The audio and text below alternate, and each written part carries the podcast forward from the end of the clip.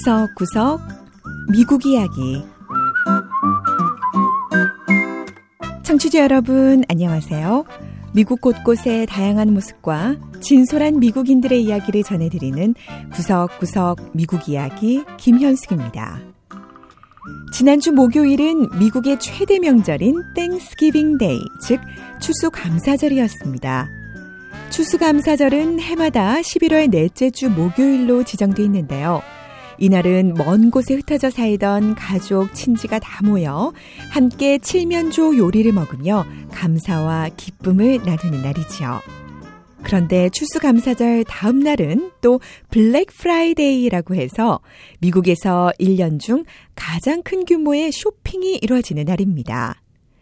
대폭 할인된 가격으로 소비자들을 유혹하는 블랙 프라이데이. 올해는 상점들이 좀 더 많은 물건을 팔고자 추수감사절 당일에 문을 열기로 했다는데요.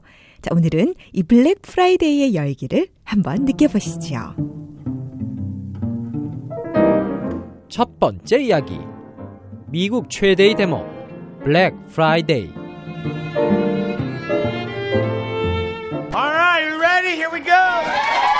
한 대형 상점 직원이 가게의 문을 열며 이제 장사를 시작합니다. 라고 외치자 사람들이 환호를 지르며 가게 안으로 들어갑니다.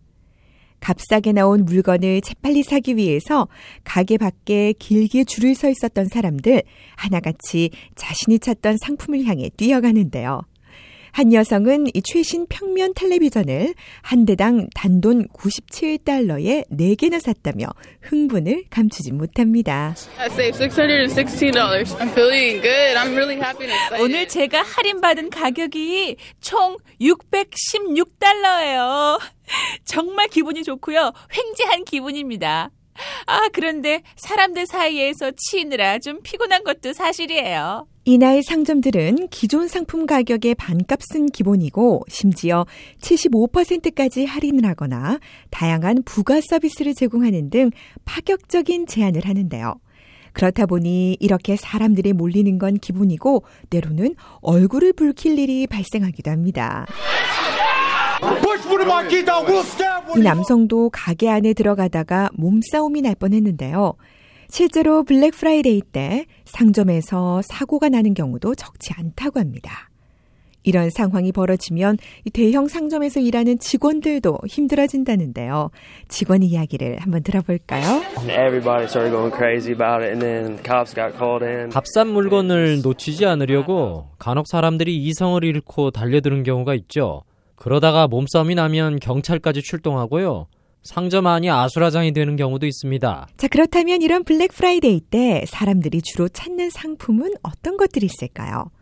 옷이나 장난감, 장신구 등도 많이 팔리지만 단연 사람들의 마음을 사로잡는 건 고가의 전자제품이라고 소매 전문가 미셸 매독 씨는 설명합니다. Electronics are going to be huge again. There's the iPad mini that everybody wants. The 예, 올해에도 전자제품 매출이 단연 돋보입니다.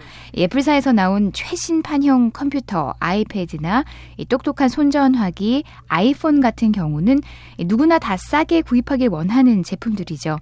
또 아이들을 위한 판형 컴퓨터도 인기 상품이고요. 이렇게 비싼 전자제품도 눅하게 살 수 있는 블랙 프라이데이. 그런데 미국인들은 이 블랙 프라이데이에 물건을 싸게 살 수 있는 것 외에도 즐길 것이 많다고 하네요. Yeah, we're always out here every uh, Black Friday and uh, enjoy being out here with the, the people. 전 블랙 프라이데이마다 대형 상점가를 찾습니다.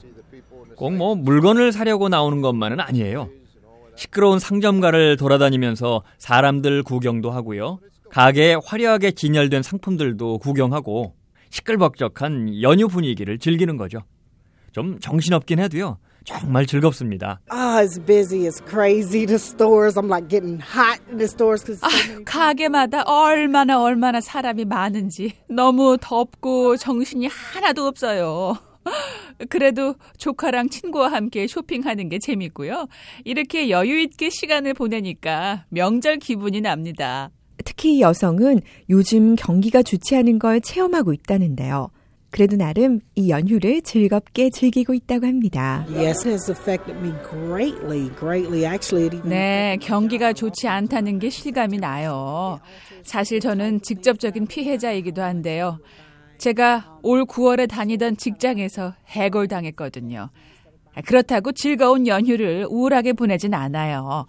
보통 연말에 온 가족에게 선물을 하곤 했는데 올해는 가족들이 모여서 한 사람씩 이름을 뽑았어요. 그리고 그 사람에게만 선물을 하기로 했죠. 지금도 바로 제가 뽑은 가족에게 줄 선물을 사러 왔습니다. 블랙 프라이데이에 시작된 미국의 쇼핑 시즌은 연말까지 계속되는데요. 워낙에 경쟁이 치열하다 보니 불미스러운 상황이 벌어지기도 하지만 시끌벅적하고 웃음이 넘치는 미국의 연말 분위기를 가장 잘 보여주는 날 중 하나가 바로 이 블랙 프라이데이가 아닌가 싶습니다. 두 번째 이야기. 특별한 날을 사진이 아닌 그림으로 남기는 행사 기념 그림. 결혼이나 생일 등이 되면 사람들은 그 특별한 날의 추억을 사진으로 남깁니다. 하지만 요즘 미국에선 사진이 아닌 그림으로 행사를 담는 사람들이 많아지고 있다고 하는데요. 일생의 가장 소중한 순간을 그림에 담아내는 이 행사 화가를 만나러 미 동부 메릴랜드주로 가보시죠.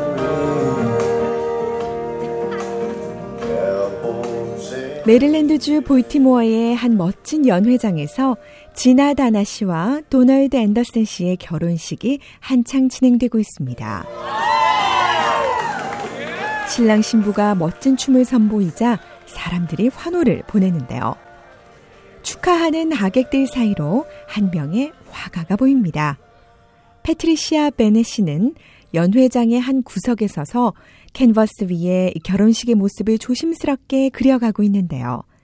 베네 씨는 기념 행사 전문 화가로 사람들의 잊지 못할 순간을 화폭에 담아내는 사람입니다. So I'll try to focus on what I think is important to the group. 저는 행사의 주인공이 되는 사람들을 가장 중요하게 생각하고 그들이 중심이 되는 그림을 그리려고 합니다. 결혼식의 경우 주로 신랑 신부가 춤을 추는 모습과 화려한 케이크 등을 그림에 담죠. 베네 씨는 원래 초상화와 풍경화를 그렸다고 합니다.